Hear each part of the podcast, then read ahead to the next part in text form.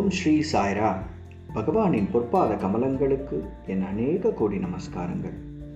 இன்று நாம் பார்க்கவிருக்கும் தலைப்பு ஈகோ வெசஸ் செல்ஃப் ரெஸ்பெக்ட் அகந்தை மற்றும் சுய கௌரவம் இவற்றிடையே உள்ள வேறுபாடுகள் பற்றி காணப்போகிறோம். முதலில் செல்ஃப் அப்படின்னா என்ன? ஒரு குழந்தை பிறக்கிறது. அதற்கென்று ஒரு தனியான அடையாளம் எதுவும் கிடையாது. அது வளர வளர அதை சுற்றி இருக்கின்ற உலகத்தை பார்த்து தன்னை வடிவமைத்துக் கொள்கிறது. தன்னுடைய தாய் தந்தை உடன் பிறந்தோர் ஆசிரியர் நண்பர்கள் என ஒவ்வொருவரின் தாக்கமும் அதன் குணத்திலோ நடத்தையிலோ ஒரு படிமமாக உரைகிறது மேலும் வயதாக வயதாக தன்னுடைய ஞானத்தை பெருக்கி தனக்குள்ளேயே இறைவன் இருக்கிறான். அனைவரிலும் அதே இறைவன் இருக்கிறான் என்று உணர்ந்து தெளிவை அடைகின்றது. பர்சனாலிட்டி டெவலப்மெண்ட்னு ஒரு சப்ஜெக்ட். அதில் அவங்கவுங்கள பற்றி எழுத சொல்லுவாங்க. ஒரு பத்து பதினஞ்சு வரிகள் இருக்கும். எல்லா வாக்கியமும் ஐஎம் அப்படின்னு ஆரம்பிக்கணும். உதாரணத்துக்கு I am Harish I am an engineer I am married இப்படி எழுதும் இதை கொஞ்சம் மாற்றி நாம் ஆன்மீகமாக யோசிப்போம். நான் ஹரீஷ் நான் பாலவிகாஸ் படிச்சிருக்கேன். நான் ஒரு பாலவிகாஸ் குரு இப்படி இன்னும் சொல்லலாம். இதில் அந்த நான் ஐஎம் அது தாங்க செல்ஃப் அதுக்கு உரிய மரியாதை கொடுத்தோன்னா அது செல்ஃப் ரெஸ்பெக்ட் அதை மட்டும் மரியாதை பண்ணோன்னா அது ஈகோ உங்கள் எல்லாருக்கும் ஆப்ரஹாம் லிங்கனை தெரியும்னு நினைக்கிறேன். அவர் சிறுவனாக இருந்தபோது அவரது ஏழ்மையை சுட்டிக்காட்டி பல முறை அவமானப்படுத்தப்பட்டிருக்கிறார். பொறுமையோடு அதை தாங்கிக் கொண்ட அவர் ஒரு முறை தாங்க இயலாமல் தன் தாயிடம் குமுறி தீர்க்கிறார். பொறுமையோடு அவர் தாய் சொல்கிறார் மகனே இவ்வனைத்தும் நடை நடப்பது உனது நன்மைக்கே. இவ்வாறு சிறுமைப்படுத்தப்படுவதால் உன்னுடைய சுய கௌரவம் உயர்வது தடைப்படக்கூடாது மாறாக இன்னும் வளர வேண்டும். ஏனெனில் சுய கௌரவமே உனது பொக்கிஷம். அதுவே உன் கடவுள் என்று கூறுகிறார். இதையே வேதவாக்காக எடுத்துக்கொண்டு படித்தார் லிங்கன். நாட்டிற்கே ஜனாதிபதியாகவும் உயர்ந்தார். முதல் நாள் ஜனாதிபதியாக உரையாற்றுவதற்கு செனட் சபைக்குள் நுழைகிறார். அப்போது அச்சபையில் இருந்தவர்களில் பெரும்பாலானோர் கனவான்கள் தனவான்கள் பெரும் நிலச்சுவாந்தார்கள். அவர்களுக்கு தங்களை விட தகுதியில் குறைந்த லிங்கன் உயர் பதவியில் அமர்வது பிடிக்கவில்லை. அவர்களில் ஒருவர் எழுந்து லிங்கனை பார்த்து மிஸ்டர் லிங்கன் உங்கள் தந்தை எங்கள் குடும்பத்திற்கு காலணிகள் செய்து கொடுத்தார். என்பதை நீங்கள் மறந்துவிடக்கூடாது என்றார். அவையுள்ள பலரும் கைகுட்டி சிரிக்கின்றனர். லிங்கன் அவமானப்படுத்தப்பட்டு விட்டார் என்று.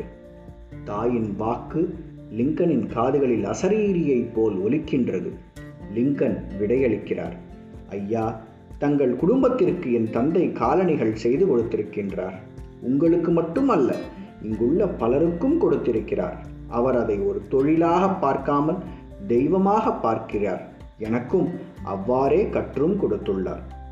உங்களுக்கு அந்த காலணிகளில் ஏதாவது பிரச்சனை இருந்தால் என்னிடம் எடுத்து வாருங்கள். நான் சரி செய்து தருகிறேன் என்றார். அவையே நிசப்தமாகிவிட்டது. கேட்டவர் அனைவரும் வாயடைத்து நின்றனர். இதுதான் சுய கௌரவம் எந்த ஒரு காரணத்திற்காகவும் தன்னுடைய அடையாளத்தை மிக உயர்ந்த இடத்திற்கு சென்றாலும் மறக்காமல் அதை பெருமைப்படுத்துவதே சுய கௌரவம் ஆகும் அடுத்தது ஈகோ அகந்தை அகங்காரம். எது தன்னையே ஒரு ஆளுமையாக வரையறுத்து கொள்கின்றதோ உலகத்தினின்றும் தன்னை வேறுபடுத்தி கொண்டு இந்த பிரபஞ்சத்தில் இருந்து தன்னை பிரித்து ஒரு தனிப்பட்டதான ஒன்றாக எது வெளிக்காட்டுகின்றதோ அதுவே அகந்தை எனப்படும். எது? தன்னையே ஒரு ஆளுமையாக வரையறுத்து கொள்கின்றதோ உலகத்தின் இன்றும் தன்னை வேறுபடுத்தி கொண்டு இந்த பிரபஞ்சத்தில் இருந்து தன்னை பிரித்து ஒரு தனிப்பட்டதான ஒன்றாக எது வெளிக்காட்டுகின்றதோ அதுவே அகந்தை எனப்படும். இது கொஞ்சம் குழப்பமாக இருக்கே. கொஞ்சம் ஈஸியாக சொல்லுங்களேன். அப்படின்னா முதல்ல நாம் பார்த்தோம் இல்லையா? நான் ஹரீஷ் நான் பாலவிகாஸ் மாணவன். நான் ஒரு பாலவிகாஸ் குரு அப்படின்னு. அந்த பர்சனாலிட்டி டெவலப்மெண்ட்டில் அடுத்த ஸ்டெப் என்ன அப்படின்னா மற்றவர்கள் உன்னை எப்படி பார்க்கிறார்கள் அப்படிங்கிறது. இதே கேள்வியை உங்களோட வேலை செய்கிறவர்கிட்டயோ உங்கள் நண்பர்கள்கிட்டயோ கொடுத்து அவங்கள அதை ஃபில்லப் பண்ண சொல்லுவாங்க. அவங்க ஹரீஷை பற்றி எழுதணும். இப்போது எப்படி வருவாங்க அவங்க எப்படி எழுதுவாங்க? ஹரீஷ் நல்லவன். ஹரீஷ் யாரிடமும் கோபப்பட மாட்டான் அப்படி இதையே இந்த ரெண்டு ஸ்டெப்பையும் ஃபஸ்ட்டு ஸ்டெப்பு செகண்ட் ஸ்டெப்பு ரெண்டுத்தையும் கம்பைன் பண்ணி நான் எழுத போகிறேன் எப்படி எழுத போகிறேன் நான் ஹரீஷ். நான் தான் சிறந்த மிக மிக நல்ல பாலவிகாஸ் மாணவன். நான் யாரிடமும் கோபமே படாத பாலவிகாஸ் குரு அப்படின்னு சொன்னால் அதுதாங்க அகங்காரம்.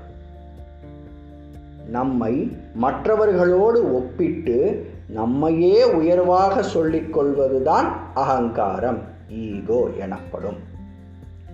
பிரகிருத்தே கிரியமானானி குணைகி கர்மாணி சர்வசா அகங்கார விமூதாத்மா கர்த்தாகம் இதி மன்யதே அப்படின்னு பகவத்கீதையில் கிருஷ்ணர் சொல்கிறார் அனைத்து காரியங்களும் இயற்கையின் குணங்களால் நடைபெறுகின்றன. ஆனால் மனிதனோ அகங்காரத்தால் இவை அனைத்தும் தன்னால் நடைபெறுவதாக எண்ணிக்கொள்கின்றான். இதுதான் அகங்காரம். நம்ம வந்து உலகம் பூரா உலகம் வந்து அதற்காக விதிக்கப்பட்ட விதிகளின்படி அதுவாகவே இயங்கிக் கொண்டிருக்கிறது. நீங்கள் இருந்தாலும் இல்லைனாலும் அந்த உலகமானது இயங்கும்.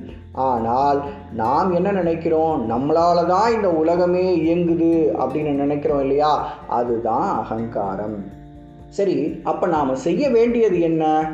முதல்ல நாம் யாருன்னு நாம் நினைக்கிறோமோ அதை பற்றி பார்த்தோம். அடுத்து நாம் யாருன்னு மற்றவங்க என்ன நினைக்கிறாங்கன்னு பார்த்தோம். சுவாமி மூணாவதாக ஒன்று சொல்கிறாரு உண்மையிலேயே நீ யாரு?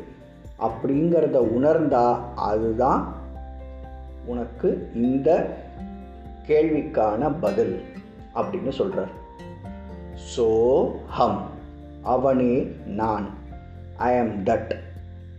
நாம் ஒவ்வொரு முறை மூச்சை இழுக்கும் பொழுதும் ஸோ வெளிவிடும் பொழுது ஹம் உள்ளே இழுக்கும் போது இறைப்பொருளையும் சேர்த்து உள்ளே இழுக்க வேண்டும். ஒவ்வொரு தடவை மூச்சை இழுக்கும் பொழுதும் இந்த மூச்சை இப்பொழுது நான் இறைவனாக உள்ளே இழுக்கிறேன் அப்படின்னு அந்த இறைவனை வந்து நாம் வந்து நினச்சிக்கிட்டே இழுக்கணும். ஹம் அப்படின்னு வெளியில் விடும் பொழுது நம்முடைய அகங்காரத்தையும் சேர்த்து வெளியே விட வேண்டும். இதே போல் ஒரு நாளைக்கு நாம் கிட்டத்தட்ட இருபத்தோராயிரத்தி அறநூறு முறை மூச்சை இழுத்து வெளிவிடுகின்றோம். ஒவ்வொரு முறையும் நாம் இறைப்பொருளை மனதில் தியானித்து மூச்சை இழுக்கணும். அகங்காரத்தை ஒவ்வொரு முறையும் மூச்சை வெளிவிடும் பொழுதும் வெளியில் விடணும். அப்படி விட்டோம்னா நாமும் அந்த இறைநிலைக்கு செல்லலாம். I am Harish I am an engineer I am a Balvikas guru I am a good student இப்படிங்கிற ஒரு நல் ஒரு ஒரு நிலையிலிருந்து ஐ எம் தட் நான் அவனே நான் இறைவன் என்னுள் இறைவன் இருக்கின்றான் அப்படிங்கிற நிலைக்கு நாம் உயர்வதற்கு முயற்சிக்கணும். ஏழையோ பணக்காரனோ படித்தவனோ படிப்பு வாசனை இல்லாதவனோ குணம் உள்ளவனோ இல்லாதவனோ யாராக இருந்தாலும் சுய கௌரவம் கண்டிப்பாக இருக்க வேண்டும். தன்னுடைய அடையாளங்களை தானே தவறாக பார்க்கக்கூடாது. ஒரு சின்ன உதாரணம். ஒரு ஏழை குமாஸ்தா பையன் அவருடைய கடினமான உழைப்பால் நல்லா படித்து ஒரு பெரிய பதவிக்கு வரார். ஆனால் பெரிய இடத்திற்கு வந்ததுக்கு அப்புறமும் தன்னை படிக்க வச்ச தன் தந்தையோட பணியிடத்தை கையெடுத்து வணங்குகின்றான் என்றால் அது சுய கௌரவம் என்னோட ஸ்டேட்டஸ்க்கு இங்கே வரதே பெருசு. நான் எதுக்கு கையெடுத்து கும்பிடணும் அப்படின்னு நினச்சா அதுதாங்க ஈகோ. நாம் இந்த ஈகோலேருந்து வெளியே வந்துட்டாலே ஆட்டோமேட்டிக்காக மூன்றாவது நிலையை அடைஞ்சிடலாம் என்ன தயாரா? வெளியில் வந்துடலாமா? நிலையை அடைந்து விடலாமா ஜெய் சாய்ராம்.